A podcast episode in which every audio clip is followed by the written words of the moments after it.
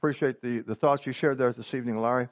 The promise that we want to look at tonight is the fact that God's promises, if we are faithful in the responsibility He has given to us, His promises will actually make us a partaker of His divine nature. There's something about that phrase that just so grips my heart. We have been promised that if we by faith follow Jesus, that we will become a partaker of His divine nature. It doesn't matter where you're at today. The promises are yes and yes. They're for us and they're forward. As our brother pointed out to us, they take us forward. And so we so often focus on what's happening in our lives right now, where we're at right now, how we're feeling right now, and we lose sight of Jesus. And so the way I want to share this tonight is that we have received such an incredible gift in being given forgiveness of sins, salvation through our faith in Jesus Christ. And we are called to be caretakers of that gift that He has given to us. And in Scripture, we see it likened unto a garment that we've been clothed with, that our spirit has been clothed with the righteousness of Jesus.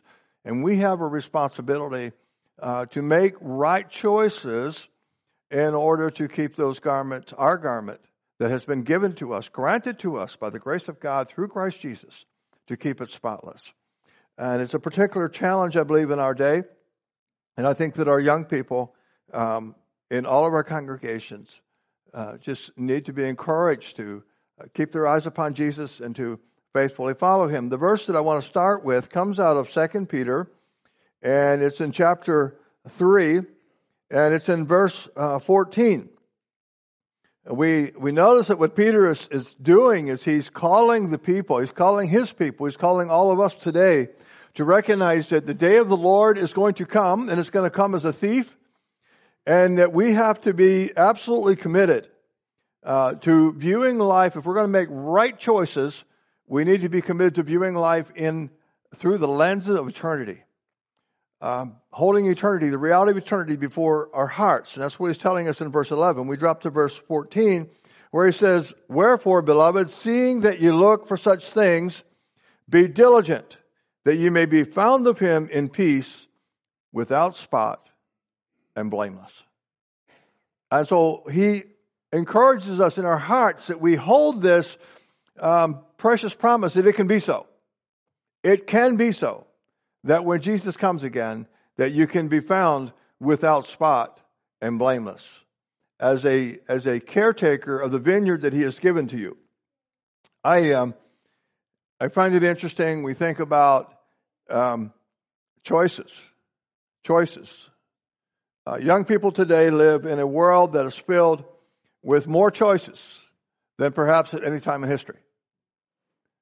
More voices that are calling out for the attention of our young people, and actually to all of our hearts, through more channels.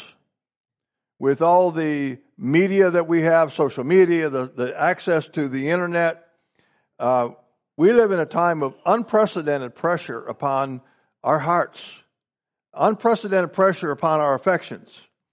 And I think we do well to think about the fact that God calls us to, by faith, keep our focus on Jesus and to make decisions very, very carefully, to walk circumspectly.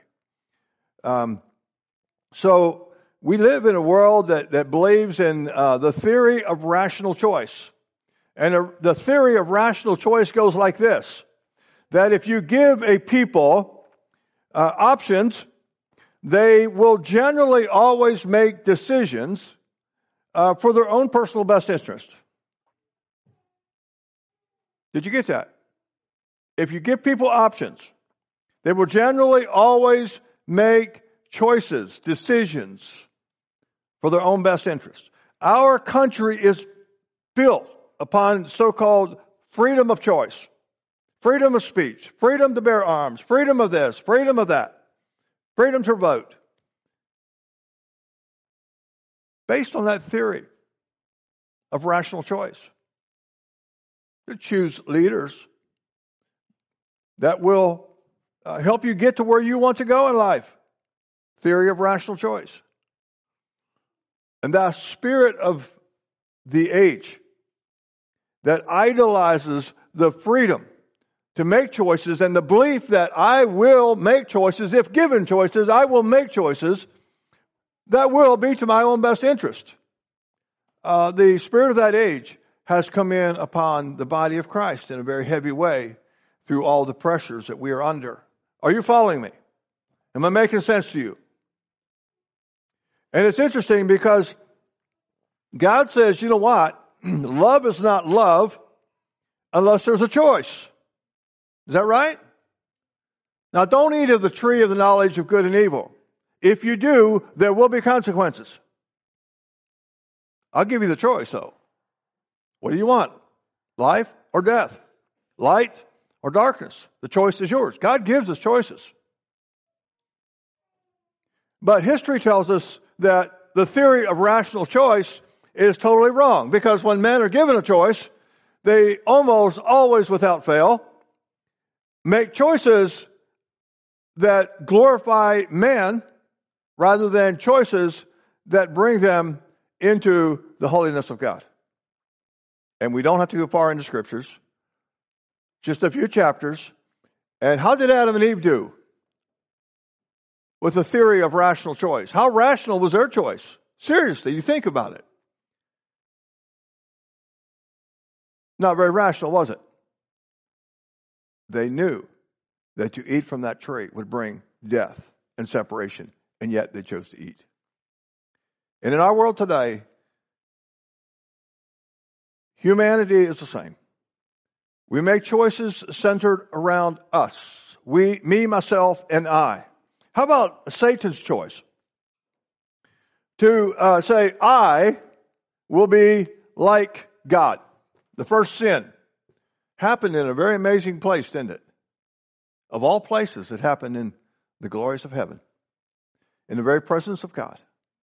You wouldn't think that sin could ever, ever be in heaven. But when it comes to self-centeredness and pride, it'll show up in very amazing places. And if you're honest with yourself, you might find it in your own heart. Me, myself, and I. That's what we all struggle with. And that is the very core of sin from before man was created. When Satan said, I want to call the shots in my own life. I want to write the rules for who's in charge. Give me a chance to be boss for a little bit. I. It's destroying us. It's killing us. And we live in a world that says, I this, I that. We live in a world that says, hey, look at me. I'm perfect. Follow me on Facebook. Give me a following. We feel important based on how many followers we have. I find it interesting. iPhone. It's about, and I drive down the road. We were driving down the road here, coming here. And there was an accident. And so we were starting and stopping as we worked through that congested area. And I couldn't believe how many people were on their phones in that congested area, starting, stopping. And until we got through there, there was numerous other accidents where people rear-ended people in front of them. Traffic stop, boom. Oh, I guess I shouldn't have been on my phone. But that's the world we live in, where we're so wrapped up, we're so focused in the here and now. What pertains to me? It's a very dangerous time to be a young person. But it's also a good time if you keep your eyes on Jesus. This is a promise that we have, is that if in this day, in the last days, Daniel says that if you keep your eyes on Jesus, you will do great what? Exploits. Is that right? Is that what Daniel says? That's what he says. If you keep your eyes on Jesus, get your eyes off yourself, you will do great exploits. So just to share with you a bit about how we are to keep our eyes on Jesus and keep our garments white in the last days, that God can use us in his kingdom to bring souls to himself. That's the thrust of my thoughts tonight, because we have so much coming at us as I was sharing. And so we think about being clothed. Being clothed. This is a concept that starts in the very first chapters of Genesis and runs the whole way through Revelation, all the way through the Bible. And so we have this interesting story of Adam and Eve who sinned in the garden. We referred to it the other night. And suddenly they realized, you know what?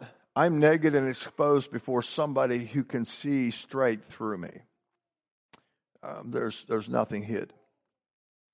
And God says, Adam and Eve, the clothing that you made are not adequate. Here, let me clothe you. I like that. And God clothes them. You got that concept? God clothes them. That's a beautiful concept, to be clothed upon by God. Because he knows what he's doing when he clothes us, right? And so he clothes us with his truth and with his righteousness spiritually when we come to faith in the Lord Jesus Christ. So we want to be clothed by God. And so we go through that, just to follow that thread down through the Scripture. And we're not going to take time to visit all of that, but the clothing that he ordained for the high priest and on down through. Then we have this concept of how that spiritually we come by faith to Jesus Christ, and we are clothed, we are justified by faith in his finished work, and we are clothed with his righteousness. And so when God looks at us, he doesn't see someone whose spirit is naked and shameful, covered with sin and stain. He sees someone who is covered with the righteousness of his Son, a granted righteousness, a righteousness that we didn't earn, we don't deserve, it was given to us. That's the way he sees us. But he calls us to maintain that righteousness, to be careful. Jude says it this way. He says, I want you to be going out into the world. I want you to be pulling people out of the fire. And you're supposed to hate even what? The smell of smoke on your garments. Don't let it contaminate your passion for purity and holiness of heart. To hate even the smell of smoke. If we can grasp some of these truths, the vision that God has for us in keeping ourselves pure in our hearts. You know, I talk to young men who struggle with impurity, and it's not just in our young men. I talk to young people who struggle with impurity in our world, and we think that the answer is, this is a must, okay? Block down my device, accountability. That's all part of it. That's good. But deeper than that, more important than all that, is that there is a purity within our hearts, that we see that we've been granted a garment, a white garment, a spotless garment, and we need to keep our hearts pure. You can have all that on your devices, and you can still, Jesus said, you can look with lust, and you're as guilty as if you committed an immoral act. To be absolutely passionate about a purity of heart. Jesus says it this way. He says, you know, there was a wedding feast, and the judge of all the earth shows up at this wedding. The bridegroom shows up at this wedding. And now we know this. This is not the wedding in heaven at the end of time. This is it's a feast prepared by the bridegroom. We would say it is the reception or the rehearsal dinner. Okay? And how we know that is that when you show up at the final feast in heaven, the only people that are going to be there are those who have kept their garments white. Okay? So this is at a rehearsal supper where you were given a wedding garment. That's where we're at right now. We're at the rehearsal supper. We're in the olive press. We're getting ready for that big event. Who provides that garment? It's not something you bring. It's something that was given to you when you entered the church by faith in Christ. And the bridegroom shows up and he says, what's going on? Where's the garment at? Where's the garment? We have to put it on. And we have to maintain it. And of course, we have that passage in Revelation where Jesus says this, and he's very passionate about us being ready. He says, I'm going to come in an hour when you think not. You're not going to be expecting it. People say, you know what? Things are going to get really nasty, and we're going to have famines, and the world's going to be scorching hot, and the economy's going to go to nothing, and there's going to be wars in all the nations of the world. And then Jesus could come. He said, no, that's not what Jesus teaches, actually. He says there's going to be people marrying and giving in marriage. There's going to be an economy because people are going to be building. They're going to be building barns. They're going to do whatever you're doing. Delivering barns, whatever you do, they're going to be doing it. And suddenly, and he says, keep your garments. Keep your garments, lest you walk naked in that day and people see your shame. Ah, we need to live with that eternal reality before us. So we have a responsibility to keep our garments. There was a man 18, 20 years ago. I don't know for sure. And he was called to have a devotional at church picnic. And he intensely labored to get ready for that. He wanted to share something for devotional at the church picnic, the annual church picnic that everybody would be blessed with and be approving of. So he labored really hard. And the whole way there, he was studying, preparing, studying. He finally gets to church picnic, and he gets his food, and he goes and sits down, and everybody's just looking at him. It's like he's sitting there very conscious. Why is everybody looking at me? And he looked down, and here he had forgot to put a shirt on. And his hairy chest was just showing out for everyone to look at. And he just panicked, and he went running out to the van, and he just wept. He said, how could I have done this? How could I have done this? And in the back of his van, there was this blanket, and he wraps himself in a blanket, and he just wants to go home. He's so terribly embarrassed. He knows that for generations, people are going to be talking about the time when he came to a church picnic, and he didn't have a shirt on. And he's just weeping. And finally, he gets enough courage to go back and sit among his brethren, wrapped in this blanket with his Bible.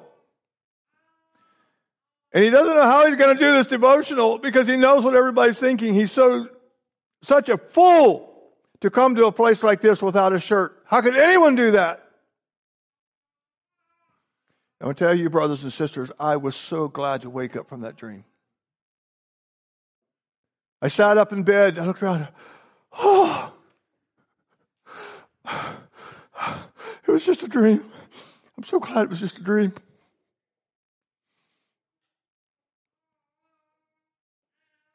To show up in church without a shirt on is such a horrible thing. What would it be like to be at the judgment seat of Christ and not to have the righteousness of Christ on? There's no waking up from that dream. It's forever. It's forever.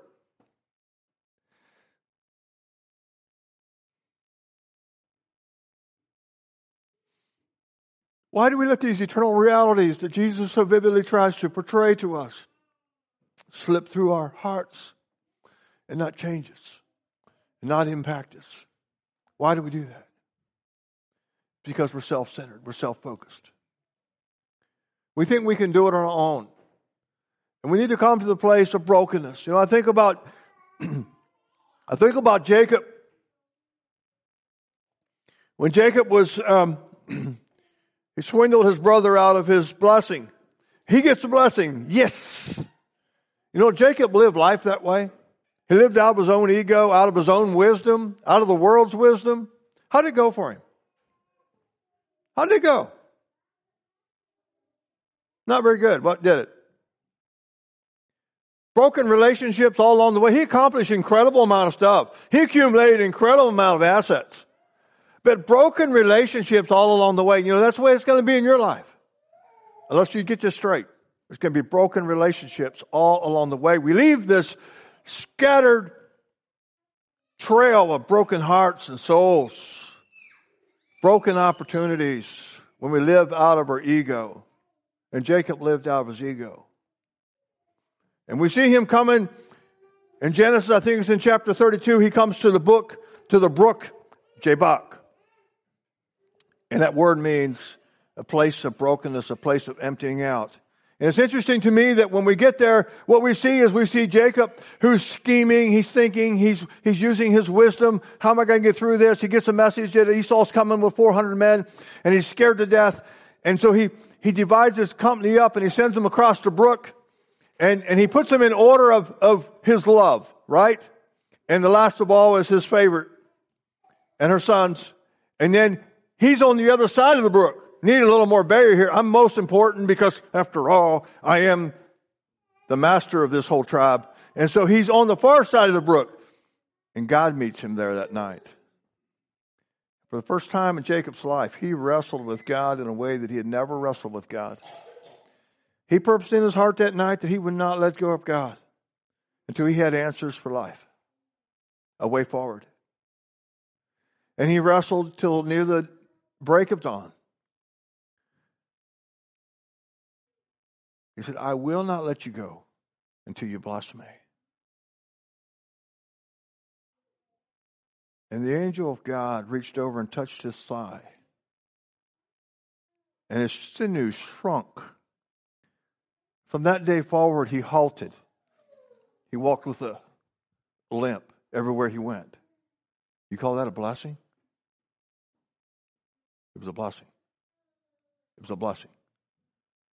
And the next day, you don't see Jacob back there cowering in the back, hoping that everybody else gets slaughtered and he has a chance to sneak off into the woods. You see him walking out in front of his people, being the leader that God called him to be. Now crippled, lame, but broken. Now emptied of his ego, filled with grace, filled with the knowledge that I can do nothing, but God is with me and that's all I need. A beautiful picture. And I don't know why it is, young people, but in my life, you know, one of the things I look back on and I regret is how long it took me to get to the point where I realized I can't do this by myself. I need God. I'm done with pursuing life with ego. I'm done shattering lives all around me by pursuing my own interests. I want God. And when I have God, I'm satisfied. It's enough. To be fully satisfied that Jesus is enough and to delight in him is a call to every young person. It's the only way that we're going to keep our garments white. I want to encourage all of you, particularly you young people, to think about the fact that there is a long trail of people that you are influencing and will influence in life. You know, in our day, we have a lot of people who want to be influencers. It seemed like a great thing to do, to be an influencer. Everybody wants to be an influencer. You are an influencer. You don't have to want to be one. You are one. And you do influence people. Your life is touching other people. How it touches them depends on where your heart is focused and where your passion is. When I was a few years younger, we started a barn shop. My boys built the barns. I delivered the barns. It worked out well. And I remember one day, I was driving down the road. I was pulling a 12-foot wide. In Pennsylvania, we had a blanket permit for everything up to 12 foot. And after that, you had to have an escort. You had to have a special permit. And they mapped out all your routes for you. And the escort always had a two-way. So you were communicating all the time. And I was going down the road with a 12-foot wide, and I was thinking about something. I think, if I remember right, I was actually preparing for a message while I was pulling a 12-foot wide barn down the road. And after a while, I had gone a ways. I don't know how far. And it came to me, I forgot. What did I forget? I forgot that I was pulling a wide load. And only by the grace of God, I didn't clear out a bunch of mailboxes. But I forgot. And we do that in our Christian life sometimes. We forget that we're pulling a wide load down the road. Well, decisions that we make, the choices that we make, don't just impact our life, but they impact the lives of those around us. And so I thought about that a bit. And I said to my boys when I got back from that, I said, you know, I really like when one of you are with me. I like when you're escorting. I like when you're out ahead with a two-way. I like when you're feeding information back to me, because when I'm driving by myself, I would rather pull a 14-foot wide down these crooked, narrow Pennsylvania roads than I would a 12-foot wide, because when you're out there, you're feeding information back to me and you're helping me to see things that I can't see. You're saying, hey, there's a car coming. Car along the shoulder on the right. You can block traffic for me so when I get there, we can make the turns. You got all that information. And I, you know, this is the way God intended for us to live. We tend to live as independent people. We can handle it. And particularly when you have all this information coming to you all the time, you got to watch where your information's coming from. We got some really crazy ideas coming into the Church of Jesus Christ because all you have to do is go hit YouTube and you've got a million things that you can, directions you can go. And there's a lot of doctrinal deception coming into churches today because people turn to that for their information rather than God's design way of helping us avoid the pitfalls in life. And so one of the things that was interesting to me is how that young people sometimes make really stupid choices. Did you ever notice that? Really stupid choices. And the older I get, the more stupid some of the choices are that young people make. I'm not insulting young people, okay? I'm just telling you. And okay, so let me give you an example. I know a young man who grew up on a dairy farm, and I don't know if you've ever seen a Harbor Store salad. It has a cage on top. Does anyone know what I'm talking about? They say you shouldn't call them Harbor Store sallows, they're Harbor Stores, right? So anyway, on his farm, they have two Harbor Stores, and they're going to fill sallow, and they need them both opened up. So he climbs up the outside, he opens up the sallow, and then he needs to climb down and come over to this one and open it up. And he's standing up there looking at this. He says, you know, I don't want to do all that. How about if I just walk outside the cage, walk down this slope, and then make a jump for it? It's 10 feet lower. It's only out there about 12 or so feet. I think the trajectory would land me right on this edge here somewhere, and I can scramble up, jump in that cage, and do what I need to do, and everything would be good, save myself a lot of climbing. So he thought about it for a little bit. He crawled outside the cage. He walked down to the edge. Then he backed up a little bit and took off running down and jumped. Is that stupidity? Is that tempting the Lord our God? And nowadays, a married man with children, guess what? He wouldn't do that no more. Why? What happened? What happened? Call it wisdom, right? Yeah. I don't know if you remember this. This is a real incident. I can't give you the exact place. I got pictures of it at home. We're down in Mexico. There's a mission down there, Mennonite mission. 2 van loads of young people went from up here in the States down there to work. And while they were there, there was a battle between a drug cartel and the police force. Just a few miles outside, away from the mission. And so a couple of days later, they said, let's go down there. We have some free time tonight. Let's go down there. And they went down there, looked around, and there's all these spent shell cases. And as they were walking around there, someone found a hand grenade, unexploded hand grenade laying there. And they picked it up. And they're like, wow, this is really cool. Let's take this back with us. Now, what do you think would have happened if they would have called mom and dad back in the States and said, you know, we got this hand grenade. It's unexploded. The pin's gone. We want to take it back to the mission. What do you think, Mom? What do you think, Dad? What do you think would have happened? What do you think would have happened? Exactly. No way! What are you thinking? And so here's the point I want to make. Is they got in that van. There was 2 vans. They got in the vans. And they started down the road. And they started passing this thing from person to person. And somebody accidentally dropped it. And I get pictures of it at home where it dropped. It somehow the force blew down through the van, tore a hole in the floor. The picture down through that hole, you could see right down to the drive shaft. The van's lit up on fire. They all got out okay. Some of them had permanent damage to the hearing. And some of them had some shrapnel wounds, but nothing serious. And it's like God's mercy on our stupidity. And so the point I want to make is this, is that all of us, and particularly young people, are created by God with a need for information outside of themselves. That's the way God created us. He created us to live in community where we communicate to each other, where we're constantly, hey, Dad, there's a car coming on the right-hand side of the road. Find a place to pull over. We need that constant feedback from God through His Word, through His Spirit, and through His people.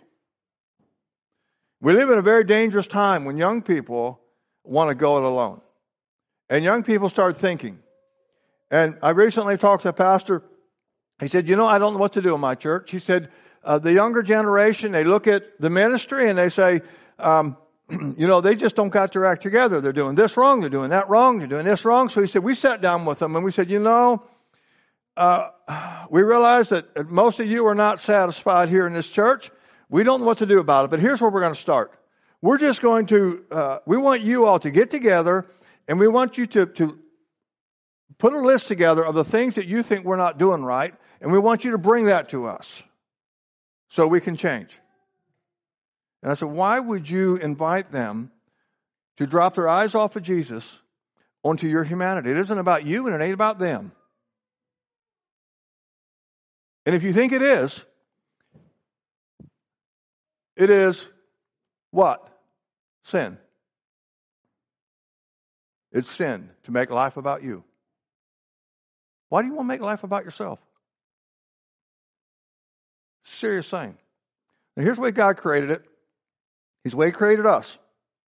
And I found it very interesting because when I studied the Bible, in the Hebrew culture, you were not considered mature enough to take leadership responsibility until you were 30 years old. Mm-hmm. Joseph started to rule in Egypt when he was, Bible says, 30 years old. David began to rule over Judah when he was 30 years old. John the Baptist began his ministry when he was 30 years old. And Jesus began his ministry when he was 30 years old. Why does it go out of the way in the Bible to state that? Because God so designed us that we do not develop as young people. The frontal lobes of our brain that makes the decision where the white matter is does not develop until we are 28 to 30 years old. He has designed it that under the tutelage of those that God has put over us, as parents, as church leaders, under that, in that koinonia, that close fellowship that we're called to have with one another, God imparts His wisdom to us. This is not an insult on you young people. It's just a fact that God intended for the church to function cross-generationally, where you have a respectful, open, transparent relationship with your church leaders and with mom and dad. And it doesn't mean you can't be involved in ministry when you're 19, 20, 21 years old. It doesn't mean that at all. It just means that first and foremost, you need to recognize that you need input from an outside source other than yourself. We can't go this alone.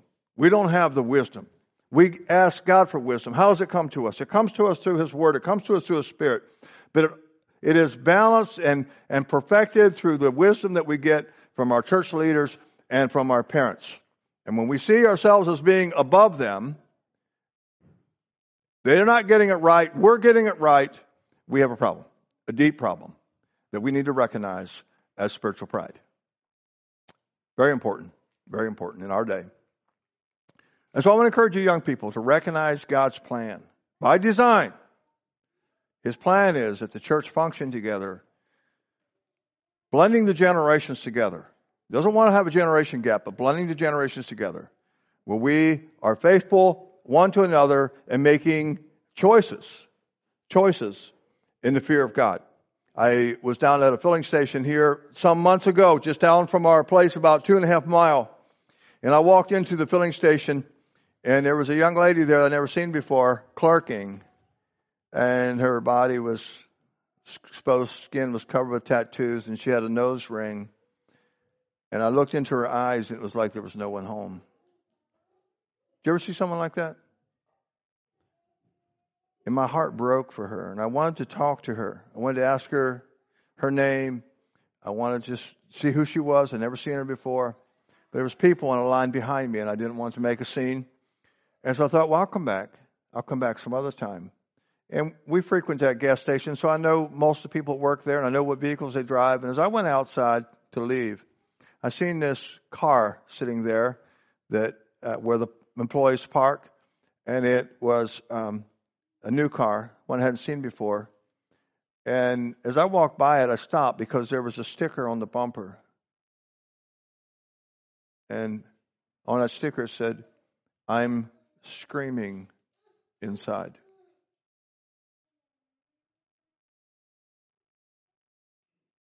And I had to wonder,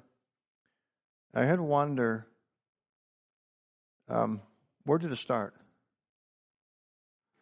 Who was pulling a wide load and forgot they were pulling a wide load? Who stopped receiving information outside themselves and relied upon their own wisdom? Who was the first patriarch in that family who stopped having family devotions? How many generations back was it? I don't know. I don't have the answers for that. I went back the next day, determined to talk to her. She wasn't there, and I haven't seen her since. Lost opportunity. But I wonder if there is someone in her life who looks into her face and says, you know, if I had made different choices in my life, years ago, she may not be where she is today.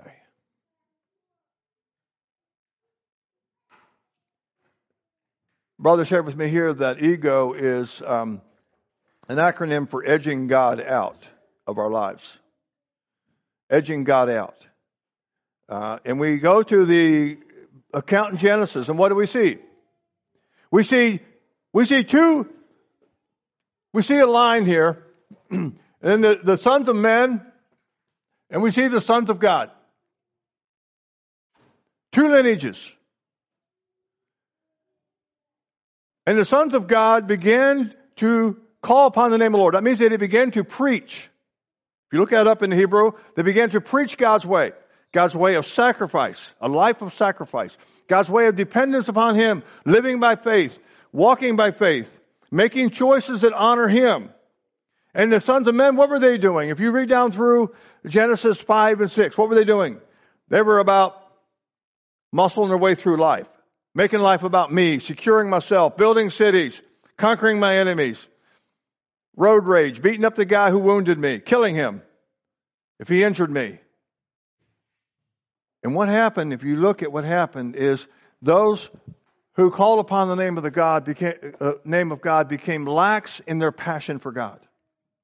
They edged God out, and they started to look over here at the sons of men, and we have this incredible commentary in chapter 6, along about verse 22, where it says that the sons of God looked upon the sons of men, and they seen that they were beautiful.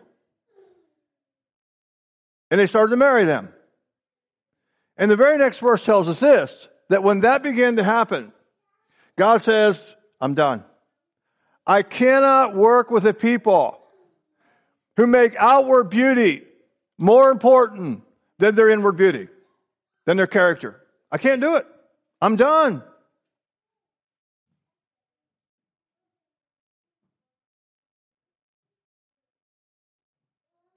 We live in a culture where we're edging God out. Do you get that sense? And we all have some responsibility with this. All of us. We're edging God out. We're letting other things come in. That's what an idol is. Other things come in and take the place that only God can hold in our hearts if we're going to keep our garments white. We're edging God out. God is calling His people to repentance and a return to wholeheartedly following after Him. That's what He's calling us to. That's what He's calling you young people to. Wholeheartedly following after God. I don't know what it means for you and to you. God will determine that. But He's calling us to make deep sacrifices. It's still a life of sacrifice. To follow Jesus is a life of sacrifice. We can't get away from that. It's a life of love, choosing to love God and only God. We can't get away from that. It's a call to worship. What do we worship? What do you worship? What do you stand in awe of?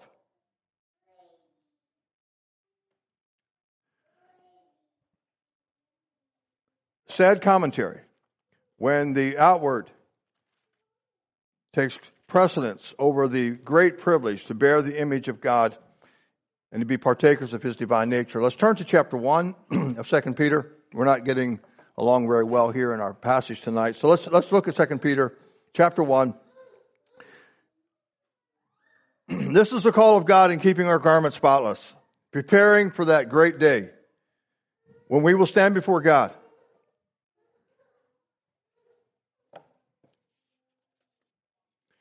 Just look at a few verses here in chapter 1. I'm going to take you, first of all, to verse 10. Wherefore, the rather, brethren, everyone together, give diligence. Let's do that better. Wherefore the rather, brethren, give diligence. And what did we just say? Give diligence. You know, there's an urgency about this passage of Scripture for us today. An incredible urgency. You know, someone said, it's like if you're the third monkey.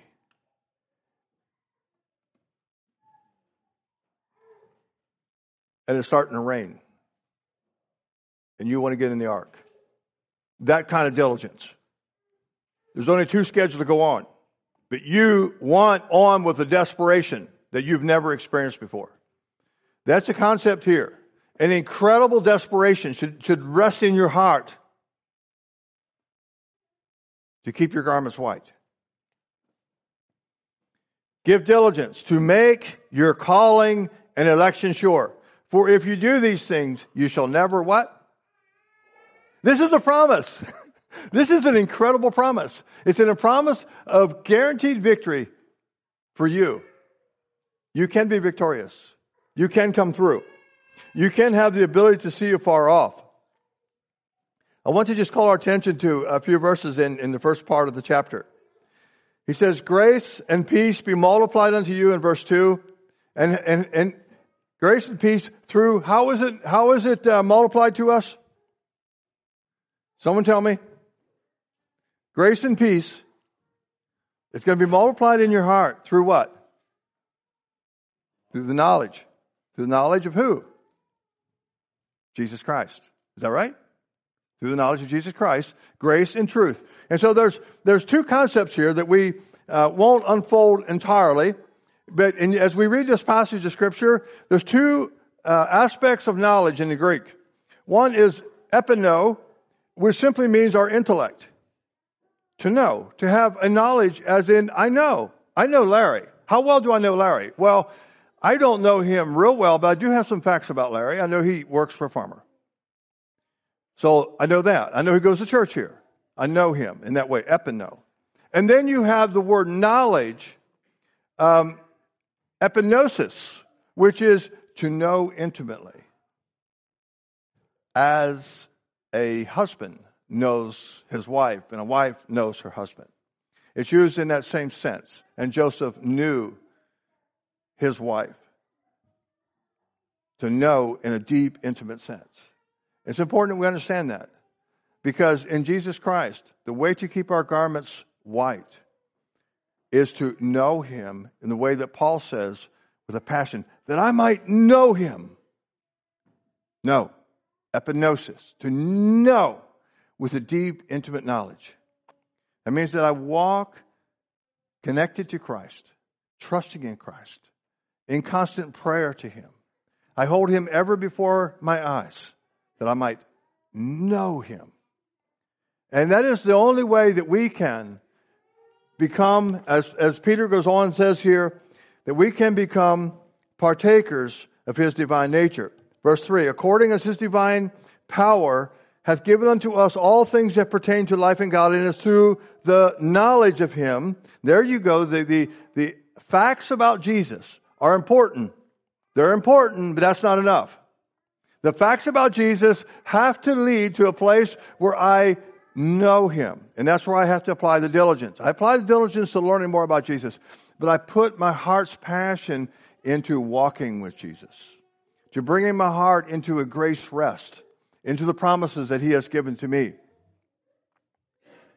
That I might know him. According to the divine powers given unto us, all things that pertain to life and godliness. It is through the knowledge of him that called us to glory and virtue.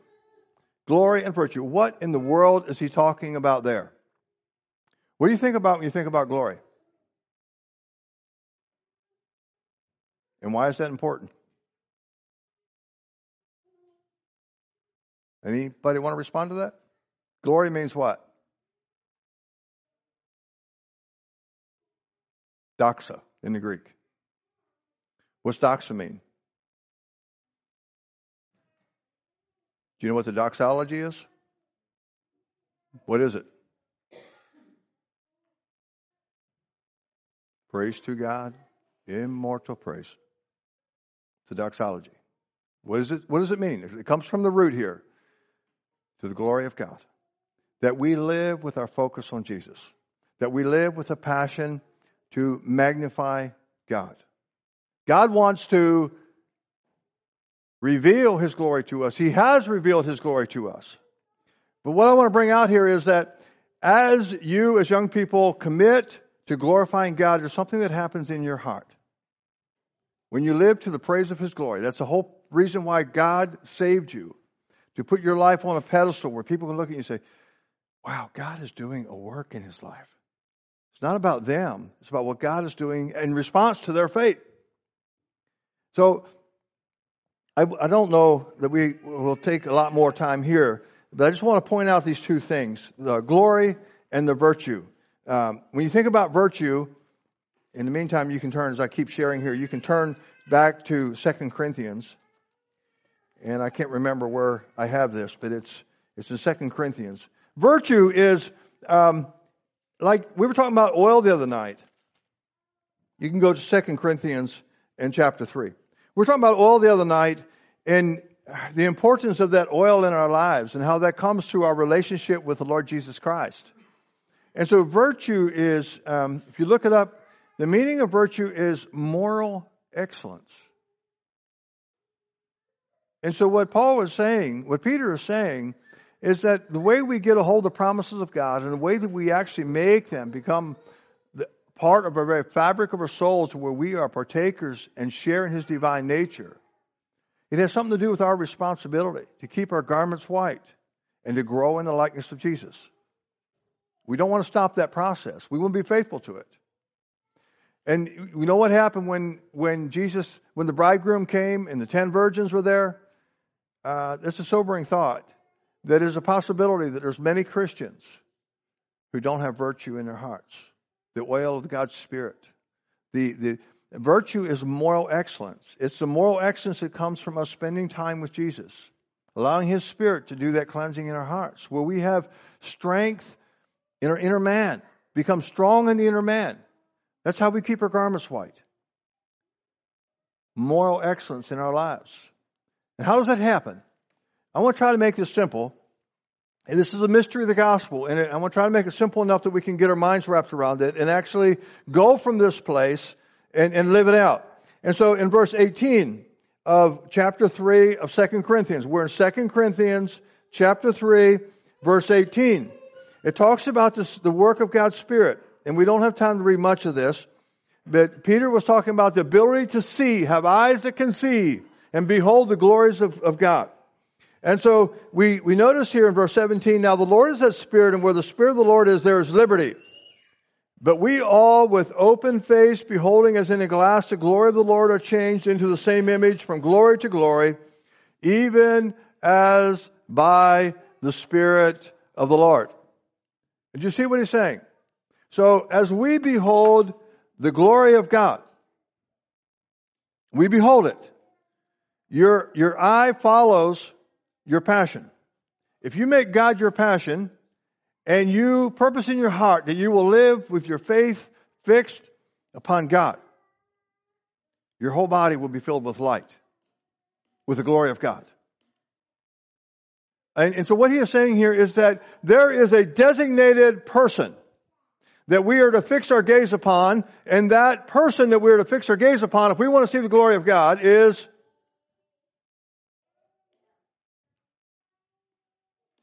there's a designated person. And who is that? Jesus Christ. And it's in beholding the face of Jesus that we see the glory of God. Now, we say, okay, I don't understand glory. Well, let's see if we can do a little illustration here. What's your name, young man? Why don't you come up here and help me for a bit? Doesn't matter who, just one of you. So we think about glory. How do you describe glory? You can come right on up here. I need some help up here. All right? There we go. What's your name? Cotton. What is it? Cotton. Okay. Well, thank you for coming up here. You're pretty calm, pretty cool, pretty collected. Okay, do you have anything you want to say? Not really? Okay, well, you're just going to stand here. We'll get to something here in a little bit, maybe. If I can remember, okay? If I forget to pull you into this, you tap me on the shoulder, all right? Say, hey, I'm still here. So you think about something here. Maybe you can help me out. So we're thinking about glory. What is glory? How do you describe glory? So the scripture says that the ant has a certain particular glory, and that it goes about its business. It never ceases its work. It's always, I mean, they can go in a whole, what do you call it? A whole group without actually having a leader. They all work together. Ants have a particular glory about them. You ever watch a colony of ants? Pretty amazing, isn't it? And so they have a glory. So now we have an ant right there in that corner. Okay, we're just going to say that. We're just going to pretend that it is. You can't see it, okay? But we're going to pretend there's an ant there. Now, I'm an elephant, okay? And I come over here and stand beside that ant. Who has more glory? Elephant. The elephant. Is that right? Why? It's bigger. Is it stronger? Absolutely. And so, who has the more glory? The ant or the elephant? The elephant. We all know that. We can understand that. We can get our minds wrapped around that. Now, you think about man, who is just created from a little bit of dust. And you put him next to God. Who has more glory? Man or God? God. By how much? A whole lot. You can't even put words to it, right? Oh, what is man that thou art mindful of him? You know, the Old Testament is full of people trying to get their mind wrapped around why someone who is so amazing, so powerful, so mighty, so huge, so limitless, so wealthy, would even care about a little speck of dust. They can't get your mind around that, right? And so we try to figure this whole thing out. Instead of just letting our hearts worship and stand in awe of God. And we need to learn to just be in awe of God. And so we see, we tend to, all of us, we do this. We tend to look at our performance, look at Brother Floyd's performance, and look at our children's performance. We're performance-oriented. And God says, no, I want you to not do that. I want you to look at my son Jesus. And I want you to focus on him. I want you to focus on the grace that you've received through him. And I want you to stand in awe. Our God is, how would you describe God? What's one word that you could use to describe God? One English word. Holy. That's good. That's good. Awesome. That's what I was looking for, actually. Awesome. Holy. He is holy. He's amazingly holy. That's part of it. But he is an awesome God. He causes you to stand in awe of him. I just want to encourage you young people. You know, I hear young people talk sometimes, and they'll talk about a volleyball game, and they'll say, it was totally what? Totally awesome. They'll go out to a restaurant to eat a meal, and they'll say, it was teetotally awesome. And so if a meal is awesome and a volleyball game is awesome, what word are you going to use to describe God? Seriously. And if we're going to stand in judgment for the words that we use, we want to be careful about how we describe our God. We don't want to bring him down to the level of an ice cream cone or a volleyball game. Is that right? Who can bring him down? Don't try to bring him down. It's an indication of our day where we pick up the world's lingo and everything is cool, everything is great, everything is awesome. It's an indication of how the world has rubbed off on us as people. And we need to recapture the vision that God has for us to stand in awe of him. So, let's say, this is probably a poor illustration. Let's say this cup represents the glory of God. Is that all right? Yeah. Okay. And let's say it's not, but let's just say it's full and bubbling over. All right? So, God wants to reveal his glory to us. Is that true? And so the Bible is the story of God revealing his glory to us. Is that fair to say? And it's like a slow process, isn't it? And so you have the covenants that he made, the promises that he made. He says, this is what I'm like. This is what my character's like. You need to get to know me. I'm a good father. I love you guys. You are my special, you're my peculiar, which means special chosen people. And we need to learn to enter into his abundance, his grace, his magnificent love. We need to see him in that way. And so this has been the struggle of the authors all through the Bible, is to get us to actually open our eyes and to see the glory of God and let that come in and be that information that comes in and helps us make wise choices about where we direct our passion, our time, our energies, our love. And so the Old Testament was this. God met the children of Israel on Mount Sinai. Is that right? And he called them together. And what did he say he wanted to do in the revealing of the Ten Commandments? In all the laws that he gave them to try to give them direction. The moral and the civil ceremonial laws that he gave them. What was he doing? He was revealing himself to them. And so we're going to take some of this water, and you have a, here we go. Yeah, we can make it wet. There we go. How's that? You see that? That's why I needed a brave young man like you. Didn't mind getting wet. All right, now can you see that? Can you see that? How much of God's glory actually did we use to reveal some of it? Not very much, right? So God revealed himself in a small measure on Mount Sinai. And the reality is that his glory is so amazing and so expansive that through all of eternity, he's going to be revealing. How long is that? That is, we can't wrap our minds around that. But he is so amazing that it's going to take all of eternity, longer than all of eternity, just to reveal himself to you. That is the glory of heaven, is that we will constantly be being revealed again and again. So we have this, but people can't see that because it's kind of veiled, you know? It's kind of veiled. And you can read the Ten Commandments and you can focus on them. And the tendency of the Ten Commandments is that there's no life in the Ten Commandments, no life in the law. Why? It doesn't give you power. It's kind of blurred, all right? Kind of blurred. And there's like a veil over your face when you look at all that. And here's the problem with the law, is that you look at the law and you look at yourself and you go, yeah, I'm doing pretty good. What's wrong with him? What's wrong with him? I'm doing pretty good, but I don't know what's wrong with him. I wish he would get his act together. That's the tendency of the law, because we're so self-centered and so bent on ourselves that we end up judging everybody else around us when we look at the law. It's just the way it is.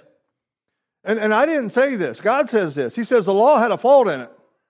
And here's the proof, Paul says, that the law has a fault in it, is that God replaced it with a different program. What was the new program? He revealed to us a bunch of his glory when he sent Jesus Christ, his son. I mean, it's the most magnificent. Can you see it now? Can you see it? Are your eyes open? Can you see that he got wet? The glory of God was manifested in the life of Jesus Christ, in his death on the cross, is the most amazing revelation of God's glory that the world has ever seen. And the whole argument of the Hebrew writer is this, is if you get your eyes on this, why would you go back to that little spot that is now faded and you can barely see it?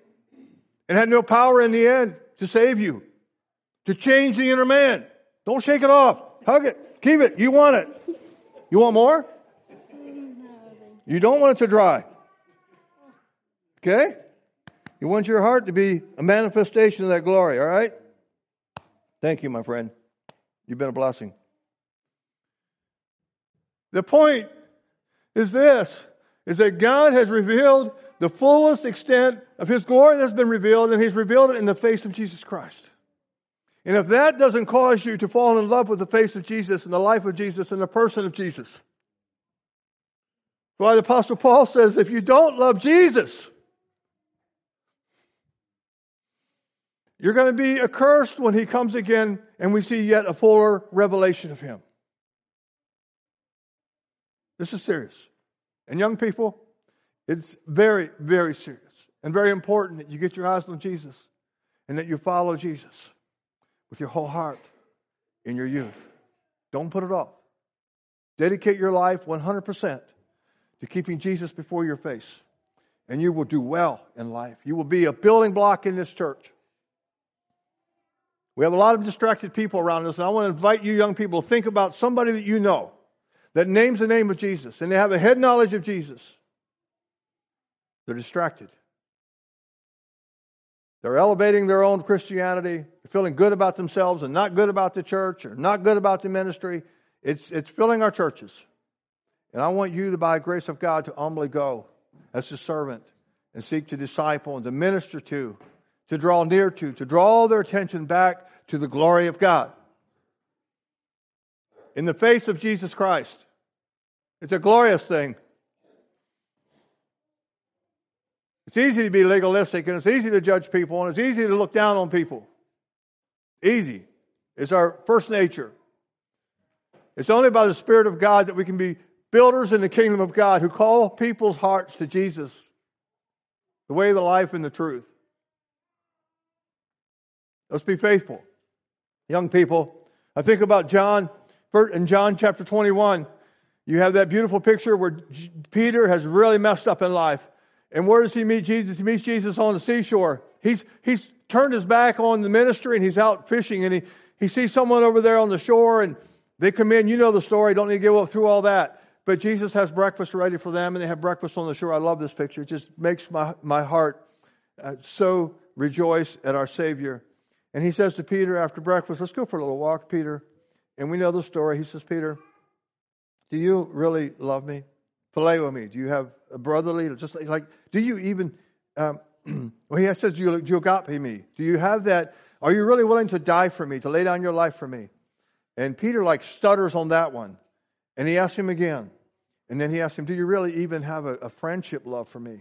You know, is your love for me even anything close to Jonathan and David's? And that grieved Peter to his heart. It grieved him to his heart. And then Jesus says this. He says, if you follow me, it's going to lead to your death. And it's going to be a death on the cross like the death that I died. And Peter's distracted by that. Really? And Jesus said, yeah, but don't focus on that. You follow me. But Peter is distracted by that. And he sees John over there and he says, what about him? And Jesus says, none of your business. You can't worry about John and keep your eyes on me. You follow me.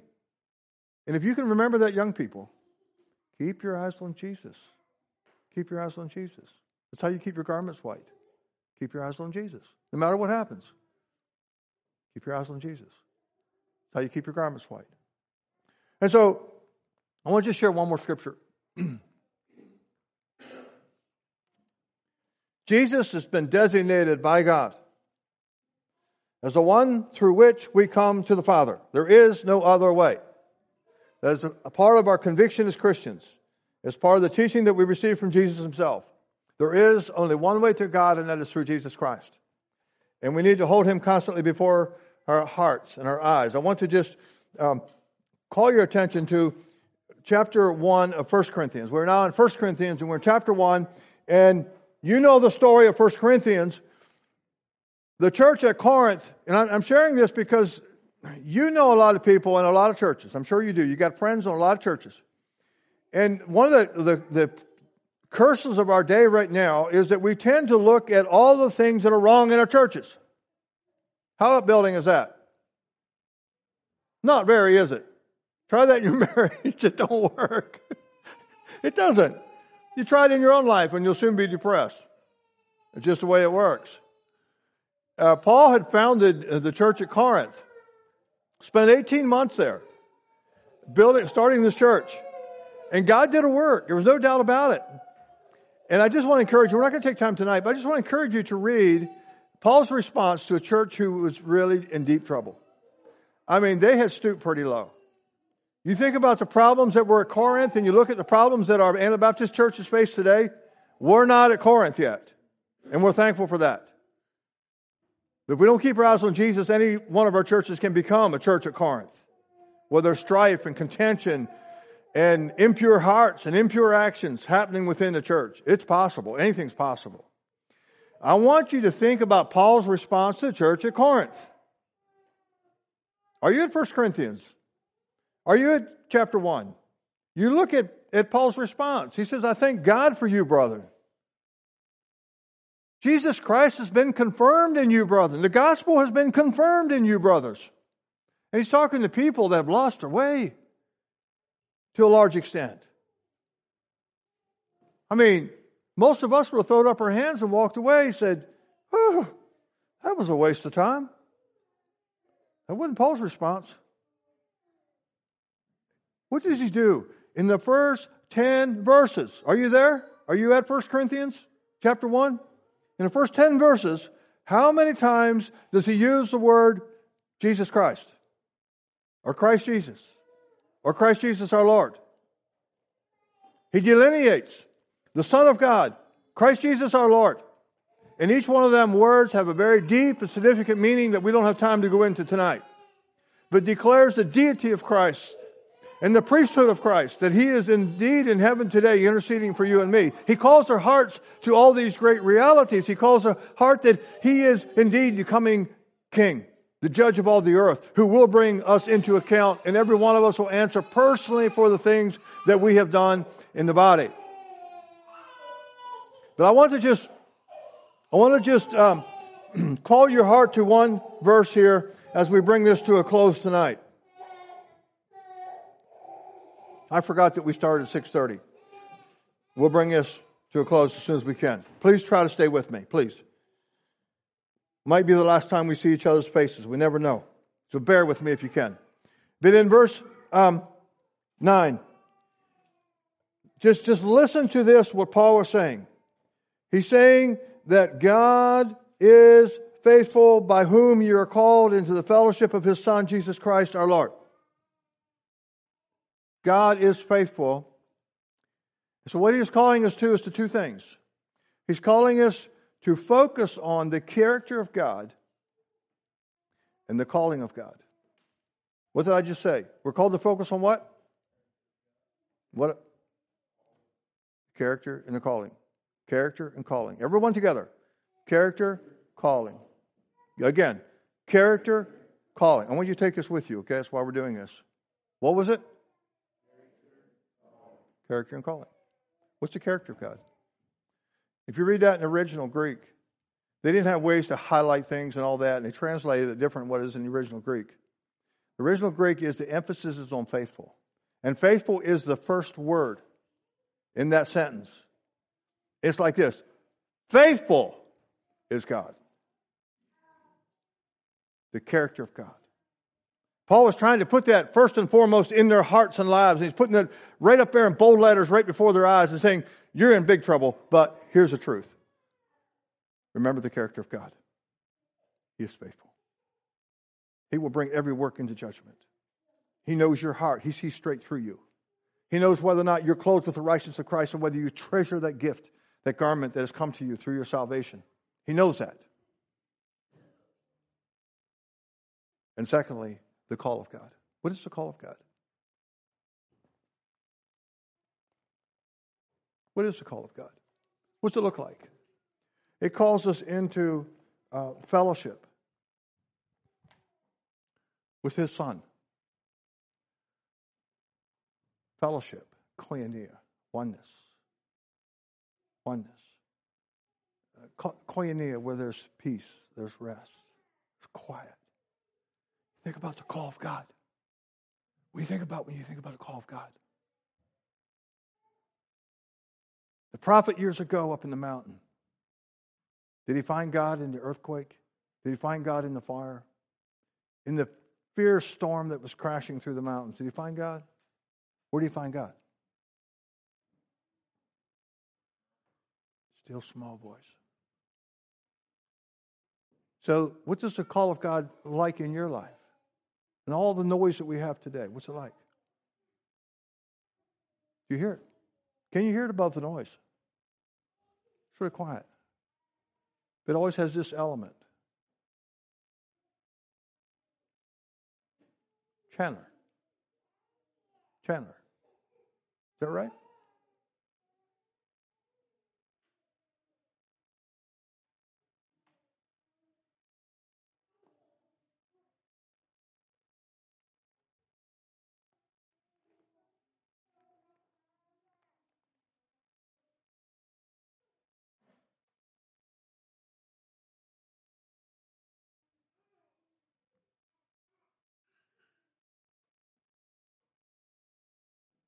What'd you do to deserve that?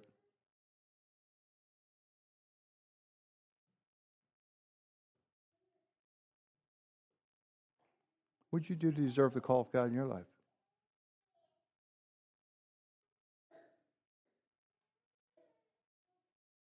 It's grace. Can't earn it. Can't work for it. It's time that God's people become amazed at the grace of God. It's time that we quiet our hearts and fellowship with the Son. Time that we listen for still small voice speaking to us. That we quiet the racing of our minds as we try with human wisdom to figure out what's going on in our lives and the lives of those around us in the church. And we try to make sense out of all the chaos. And we become this quiet, burning light of hope that points souls to Jesus. It's time for that in our churches. Time for that in our hearts. It's time that we treasure the work of that grace in our lives as He has saved us and He is now saving us and He will save us for all of eternity if we're faithful in keeping our garments white. So young people, be His servants. Go out there and call people. Snatch them out of the fire. Call them to keep their eyes on Jesus. Here's the reality. There is a greater manifestation. There is the Maranatha. Our Lord will come. And He will come as the judge of all the earth. And He says, if you don't keep your garments, if you allow the world around you and your own desires to snatch your garments from you, you're going to stand before Him someday with great regret and great shame. And that shame is going to be carried with you through all of eternity.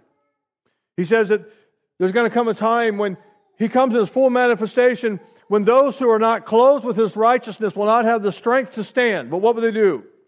They will run and cry to the rocks and the mountains and say, fall on us, hide us from the one who has come. We have the opportunity right now to be co-laborers together with Christ. Let's not take that for granted. Let's be faithful.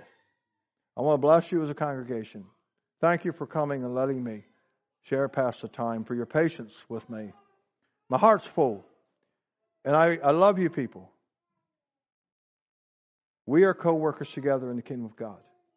Let's not allow our hearts to become discouraged, but to be strong in the grace of our Lord Jesus Christ. He will do His work and He will build His church. He will have His people. He will have His bride. Let's be a part of that work. Let's walk humbly. Let's have a spirit of meekness. Teachable spirit. Let the Spirit of God teach us. Let's walk together in the spirit of grace and peace. Let's kneel together for prayer.